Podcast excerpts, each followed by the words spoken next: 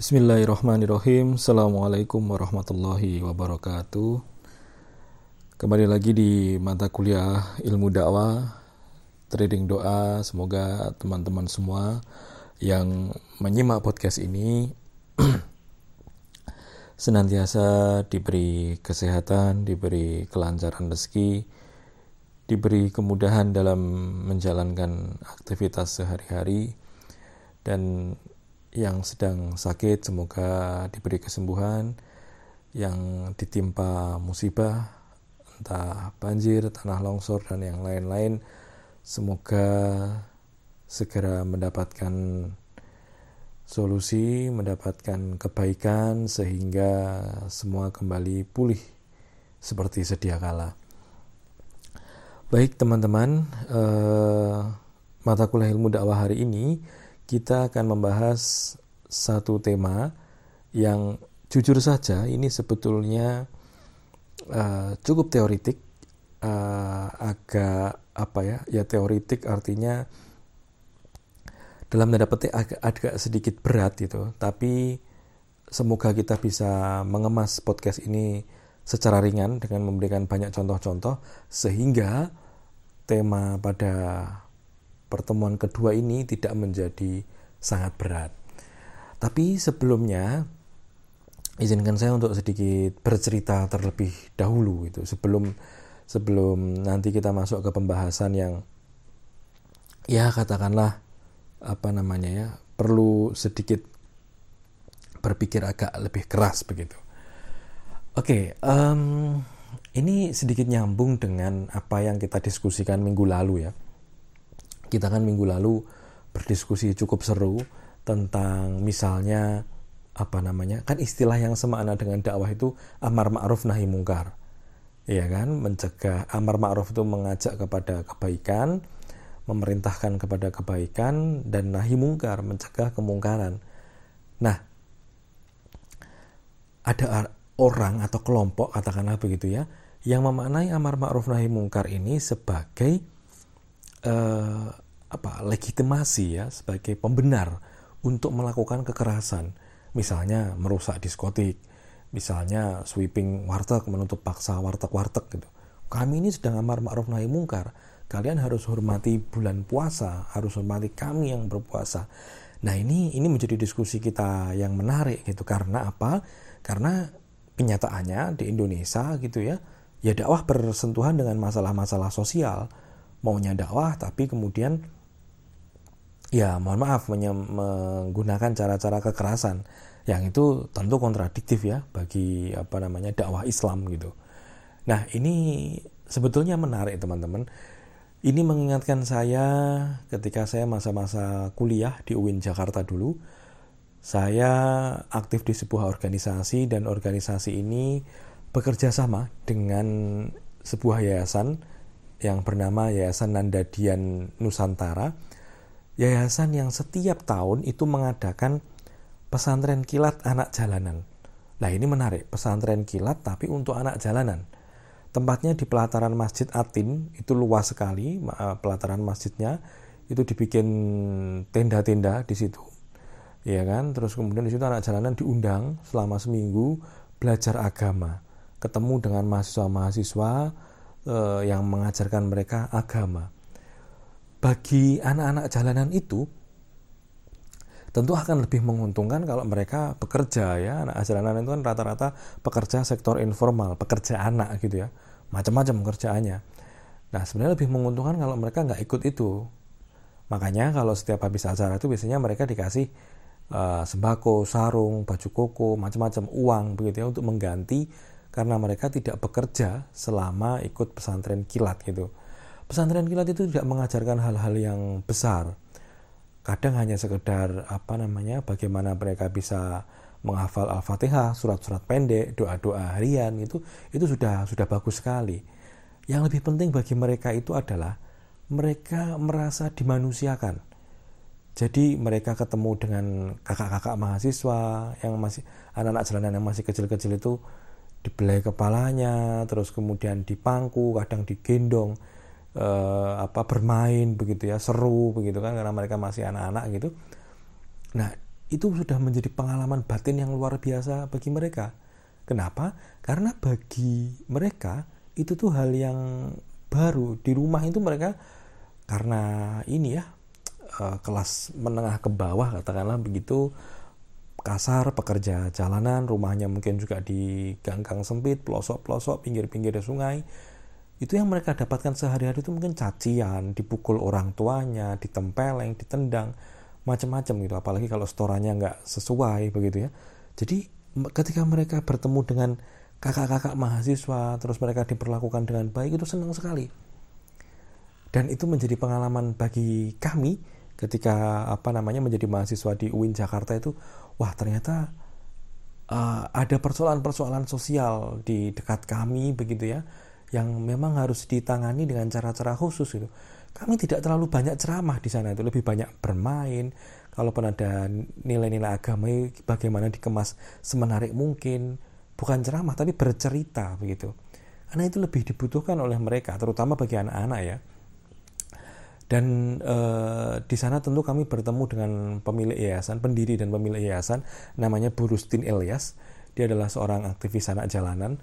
Dan ya saya di salah satu kelas pernah berjanji akan bercerita tentang seorang PSK yang uh, juara MTQ. Nah ini jadi gini ceritanya. Burustin Elias ini aktivis sosial, dia perempuan aktivis sosial. Dia awalnya ber, ber apa namanya bergerak di lokalisasi-lokalisasi tempat-tempat pelacuran. Intinya memberikan edukasi bagi perempuan-perempuan itu untuk uh, apa namanya nggak nggak nggak langsung kayak diceramai gitu nggak ya, tapi untuk misalkan uh, apa namanya hidup sehat gitu ya misalnya ya. Terus ya kalau bisa meninggalkan dunia itu ya ditinggalkan. Tapi kenyataannya nggak mudah itu uh, dalam suatu cerita Bu Rustin ini menasehati gitu. Dalam tanda kutip ya menasehati perempuan yang masuk ke dunia hitam ya sebagai pelacur. Beliau menasehati eh kamu ini kalau ibaratnya mobil bekas semakin sering dipakai semakin cepat rusak habislah nanti, hancurlah badanmu itu. Udahlah kamu tinggalkan. Lagi pula kayak gini kan sesuatu yang haram gitu.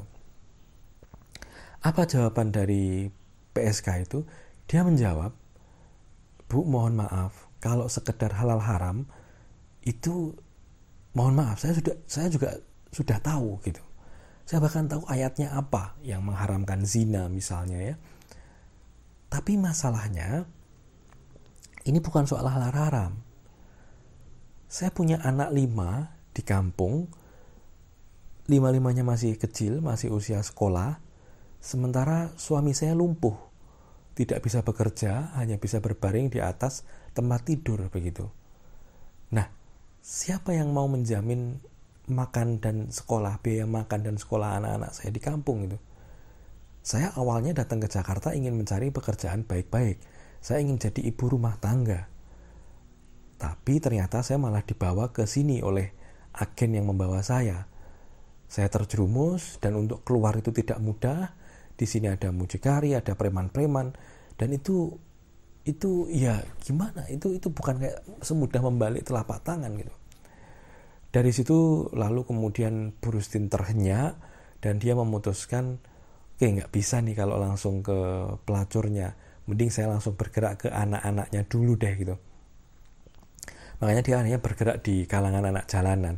Tapi kenyataan itu mem memantik atau mem semacam menampar lah seorang Rustin Elias begitu ya bahwa ada anak-anak apa ada pelacur-pelacur yang sebetulnya ya dia ngerti agama gitu. Karena dia cerita jelek-jelek begini saya juga dulu pernah di madrasah diniyah gitu tapi ini bukan semata-mata saya mengingkari agama tapi faktor ekonomi yang ya sering kali orang-orang hanya bisa ceramah kan. Uh, ini nggak boleh itu nggak boleh tapi kayak nggak memberikan solusi begitu bagi bagi permasalahan-permasalahan sosial di masyarakat itu. Maka sebetulnya saya salut dengan Muhammadiyah dengan NU yang dengan pesantrennya dengan sekolahnya rumah sakitnya begitu ya itu menjadi solusi konkret bagi masyarakat begitu. Jadi ini yang menjadi satu persoalan kita di masyarakat bahwa ya ada loh orang-orang yang semacam itu gitu. Kita kayak nggak semudah. Ya udah pak diskoteknya ditutup aja. Diskoteknya diganti dengan uh, apa namanya tempat direnovasi jadi tempat kerja yang lain begitu. Terus yang kerja di diskotik itu ke mana gitu? Ya dipekerjakan tapi bukan di diskotik gitu. Masalahnya kan tidak semudah itu gitu loh uh, ya mereka kerja di diskotik itu barangkali juga bukan karena apa namanya memang pelaku maksiat itu kalau bisa menghindari menghindar. Tapi kan mereka tidak bisa. Ada himpitan ekonomi dan macam dan macam-macamnya gitu. Lagi pula para penceramah itu juga tidak memberikan solusi konkret gitu ya. Nah ini ini ini satu apa namanya persoalan. Di kesempatan yang lain Brustin pernah uh, mengikuti datang ke lomba MTQ tingkat nasional di Jakarta di tingkat provinsi di Jakarta ya. Dan dia ketemu gubernur DKI saat itu dan dia bilang Pak kamu tahu nggak ini siapa yang sedang ngaji di depan? Yang suaranya bagus ini. Loh, siapa bu? Dia itu pelacur keramat tunggal wah gubernurnya kaget. Wah jangan main-main. Beneran aja masa ini apa pelacur keramat tunggal lu jangan salah dia itu ngajinya luar biasa. Tapi ya nasibnya buruk terjerumus ke sini nggak bisa keluar dengan mudah karena juga nggak ketemu solusi nggak punya skill juga gitu ya nggak ada ijazah. Harus mau ngapain gitu? Padahal sebenarnya bapak lihat itu bacaan Qurannya bagus banget. Nah kayak gini loh teman-teman kita akan sering ketemu dengan kondisi-kondisi yang bahwa tidak semuanya itu kayak bisa serba ideal dan running well yang teman-teman bisa uh, apa namanya dak dakwah itu kadang-kadang nggak mudahnya di sini gitu ketemu dengan persoalan-persoalan sosial yang itu butuh penanganan penanganan konkret yang tidak sebatas hanya apa namanya ceramah saja gitu. Oke itu ya uh, kisah saya tentang ya nanti kita akan bagikan kisah yang lain lah gitu ya dari sosok Burustin ini gitu ya dia adalah seorang aktivis uh, punya kepedulian terhadap dunia sosial kepada anak-anak jalanan gitu ya Makanya kalau kalau bisa mengentaskan, mengentaskan, tapi kan mungkin tidak semudah itu. Ini urusannya sudah ekonomi, bukan teologi, bukan ideologi, bukan halal haram begitu ya. Nah, ini ini yang semoga bisa dipahami teman-teman dan bisa menjadi uh, apa namanya diskusi di kelas kita tentang dakwah dan uh, permasalahan sosial di masyarakat. Oke, teman-teman, kita masuk kemudian ke bab yang eh, kedua yaitu kajian keilmuan dakwah. Jadi sebetulnya gini, bab ini itu kalau mau dikatakan sulit ya sulit, kalau di mau dipikir enteng ya enteng gitu. Saya kalau di kelas offline biasanya ketika masuk ke bab ini selalu mengawali dengan kisah bagaimana ketika di UIN Jakarta dulu itu saya dicerita dapat cerita dari dosen saya dulu dakwah itu dipertanyakan apakah dakwah itu sebuah ilmu apakah tepat disebut ilmu dakwah? Itu itu menjadi pertanyaan utama. Kalau komunikasi ya jangan ditanya, itu sudah sudah tua sekali tradisinya. Ilmu komunikasi, communication science itu itu uh, adalah ilmu, kedokteran adalah adalah ilmu gitu ya. Udah jelas gitu. Nah, bagaimana dengan dakwah? Apakah dakwah itu sebuah ilmu, suatu ilmu? Nah, ini kan juga menjadi apa? pertanyaan juga kan. Nah, lalu syarat ilmu itu apa? Sesuatu disebut ilmu itu bagaimana? Oke, saya bacakan ya di bukunya Profesor Ali Aziz itu di halaman 54 bahwa yang disebut ilmu itu harus objektif, metodik, universal dan sistematis. Jadi syaratnya itu objektif, bermetode, ada metodenya, universal, sistematis. Saya kasih contoh yang universal dulu. Sesuatu dikatakan ilmu, matematika misalnya. Dua tambah dua itu pasti empat. Baik itu di Amerika, di Eropa, di Australia, mau di Asia itu pasti empat gitu. Angkanya mungkin bisa beda-beda. Ada angka Arab, ada apa namanya huruf Latin katakanlah begitu. Mungkin berbeda, tapi Ketika dua ditambah dua karena berlaku universal, maka jawabannya adalah sama dengan empat. Itulah ilmu gitu. Ilmu komunikasi yang dipelajari mahasiswa di Indonesia dan uh, apa namanya mahasiswa di Amerika atau di Eropa itu ya sama tentang seseorang apa namanya pengirim pesan mengirimkan pesan kepada penerima pesan melalui media. Ya simpelnya adalah who says what in which channel with what effect. Who says what? Siapa? Who says mengatakan what? Siapa mengatakan apa? With what channel? Dengan channel apa? Dengan media apa? With what effect? Dengan efek apa? With what effect? Jadi ini yang uh, perlu dipahami bahwa universal. Ilmu itu berlaku universal dan kemudian sistematis. Kita bisa lihat ya di daftar isi setiap buku ya misalkan buku ilmu dakwah, ilmu komunikasi gitu ya. Itu tuh runut gitu, dijelaskannya runut gitu. Jadi kita mempelajarinya pun juga enak. Itu universal dan sistematis. Uh, apa ilmu itu juga harus uh, objektif, artinya dia punya objek. Nah, dalam dunia sains, objek itu dibagi dua. Ada objek material, ada objek formal. Ini semoga teman-teman catat ya. Syarat sesuatu disebut menjadi ilmu untuk apa, lalu kemudian e, ada objeknya. Ada objek itu, objek itu lalu dibagi menjadi dua, objek material dan objek formal gitu ya. Nah, e, kita bacakan ini ya. Dalam filsafat ilmu, objek sains merupakan bidang kajian ontologis. Ada dua macam objek sains, objek material, objek formal. Setiap sains harus melengkapi kedua objek tersebut. Nih ya, setiap sains mau dikatakan sebagai ilmu itu harus melengkapi kedua objek tersebut, yang material, yang formal, gitu kan. Bidang pengetahuan tertentu yang diambil sains untuk diteliti disebut objek material. Bidang pengetahuan tertentu. Manusia, bumi, antariksa, bahasa, agama, hukum dapat dijadikan sebagai objek material. Nah, ini ini contoh ya. E, meneliti manusia, meneliti bumi, meneliti antariksa itu kan objek materialnya. Nah, objek formalnya itu apa? Nih, saya bacakan lagi. Beberapa sains bisa sama dari segi objek materialnya. Manusia misalnya sama gitu ya. Tapi harus beda dari objek formalnya hanya objek formal yang membedakan antara satu sains dengan sains yang lain. Kembali kepada manusia contohnya tadi ya. Hampir semua disiplin ilmu sosial mengakui manusia sebagai objek material. Tapi coba kita cek ya. Itu punya sudut pandang masing-masing.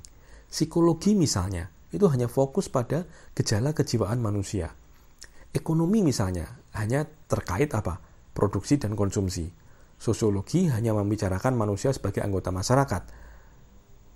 Nah, dan seterusnya dan seterusnya. Artinya manusia itu objek material. Oke ya, bisa dipahami ya, manusia, kita semua manusia dan ini objek material. Tapi ada objek formalnya. Ini kaitannya dengan apa? Ini biar lebih spesifik begitu ya.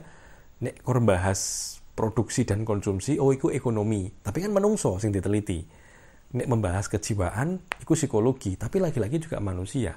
Artinya sebagai sebuah diri manusia itu bisa ditinjau dari banyak hal begitu. Dan itu biasanya ranahnya ilmu sosial gitu kan? Nah bagaimana dengan dakwah? Kita cek ya dakwah itu apa uh, objek formalnya gitu. Kalau para ahli mengatakan bahwa Objek formalnya ilmu dakwah itu proses kegiatan mengajak manusia dengan menyampaikan ajaran Islam. Ya dakwah sendiri ini kan tentang tentang menyampaikan ajaran Islam. Objek materialnya siapa? Ya tentu saja adalah uh, dai, pendakwah, begitu kan? Itu yang menjadi objek materialnya. Dan dakwah ini masuk ke rumpun sains sosial gitu. Jadi dai ini kita teliti. Makanya kalau teman-teman punya kesempatan ke perpus, coba baca skripsi-skripsi KPI yang temanya dakwah strategi dakwah kiai bla bla bla bla dalam uh, apa namanya berdakwah di kalangan anak muda Surakarta misalnya. Itu kan yang diteliti kiainya. Kiai tentu manusia ya. Manusia. Diteliti dari segi apanya? Dari segi bagaimana dia menyebarkan uh, nilai-nilai keislaman ajaran-ajaran keislaman yang itu adalah dakwah gitu kalau e- ekonomi meneliti manusia, tapi dari sisi apanya? Dari sisi produksi dan konsumsi. Psikologi meneliti siapa? Manusia juga. Tapi dari sisi apa? Perkembangan kejiwaannya misalnya. Oke, saya minum dulu.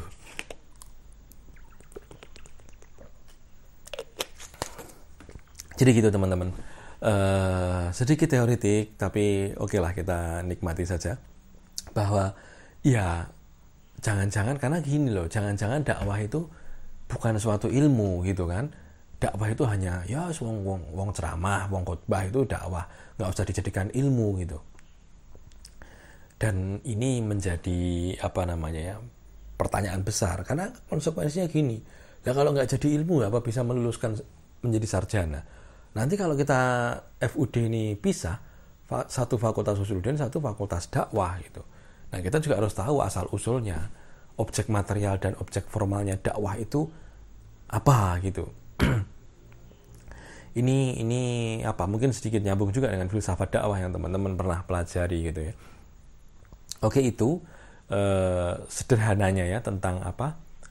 Eh, objek material dan objek formalnya dakwah. Yang itu adalah syarat sebagai sesuatu itu bisa disebut sebagai ilmu gitu. Nah eh, dakwah ini masuk rumpun mana? Kalau kita bicara signifikansi eh, dalam sains itu ada dua hal. Pure science pengembangan teori artinya ya dan applied science sains yang bermanfaat bagi kehidupan manusia. Nah, dakwah itu tergolong kepada applied science. Artinya applied itu artinya ya apa? Bisa diaplikasikan itu. Kita belajar misalnya. Nanti kita belajar etika dakwah. Ada tuh bab yang membahas tentang etika dakwah. Dakwah yang baik itu bagaimana? Nah, itu kan langsung bisa kita praktekkan. Komunikasi itu applied science.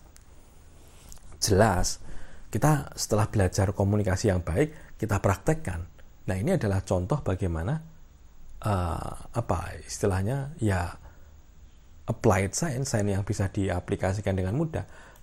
Uh, sebaliknya ada uh, apa tadi istilahnya pure science gitu. Ya hanya ilmu untuk ilmu gitu misalnya ya untuk pengembangan apa namanya untuk pengembangan keilmuan gitu. Misalnya apa ya filsafat itu kita belajar filsafat itu apakah itu tergolong uh, applied science saya pikir juga tidak dia ya pure science pengembangan teori murni gitu. Oke jadi itu ya ilmu dakwah itu apa namanya termasuk applied science. Lawannya atau antonimnya itu pure science gitu ya. Oke selanjutnya teman-teman. Nah dalam perjalanannya dakwah itu saya, saya, saya itu sering ini ya di kelas itu bertanya ke mahasiswa gitu. Uh, apa? Duluan mana dakwah atau ilmu dakwah itu. Saya sering tanya gitu ke mahasiswa. Ini bukan kayak pertanyaan duluan mana ayam atau telur tapi kalau ini memang memang bisa dibahas secara ilmiah gitu. Dakwah dulu atau ilmu dakwah dulu? Banyak loh yang jawab ilmu dakwah dulu ilmu dakwah dulu pak. Baru berdakwah gitu. Gimana kalau dia nggak tahu ilmunya tapi kok sudah bisa berdakwah gitu? Masalahnya bukan itu. Yang lebih duluan itu adalah dakwahnya dakwah itu sudah berlangsung wah ribuan tahun lalu mungkin sejak Nabi yang pertama kalau kita bisa sebut itu dakwah ya atau di zaman Nabi Muhammad gitu. Tapi uh, ya dakwah sebagai praktek gitu bukan sebagai ilmu gitu. Ya ya tahu caranya begitu gitu cuma kayak diteoritikan tuh gimana gitu.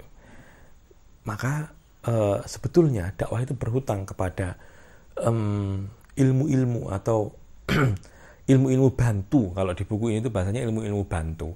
Oke sekarang. Yang berkaitan dengan dakwah. Misalnya apa komunikasi retorika.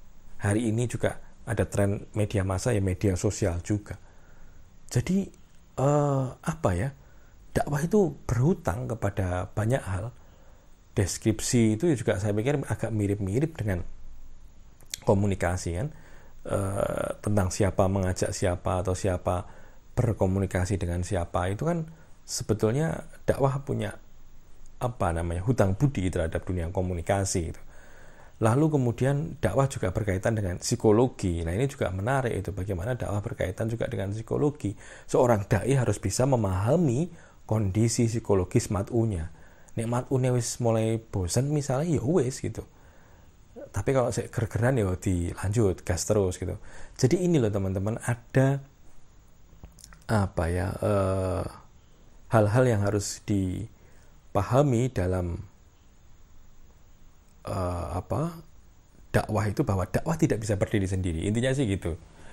Intinya ilmu bantu itu ingin mengatakan dakwah itu nggak bisa sombong gitu. Bahwa dakwah itu juga dulu itu dibantu gitu. Uh, ya sosiologi juga untuk melihat bagaimana masyarakatnya itu diperlukan sekali dalam dunia dakwah gitu. Antropologi membaca karakter orang-orang itu itu juga sangat penting sosiologi antropologi psikologi tidak ketinggalan ilmu-ilmu agama ya terus mulai dari fikih akidah dari wah macam ulumul Quran hadis itu jadi bisa dibayangkan uh, dakwah itu dapat apa ya terinfluence oleh banyak sekali uh, ilmu-ilmu gitu. Jadi kalau ini sebagai kita mengibaratkan dakwah itu sebagai atap begitu ya. Ini ada semacam tiang-tiang penyangganya. Artinya ada keilmuan-keilmuan yang lebih ada terlebih dahulu itu menyokong begitu ya. Ini posisi dakwah itu di situ.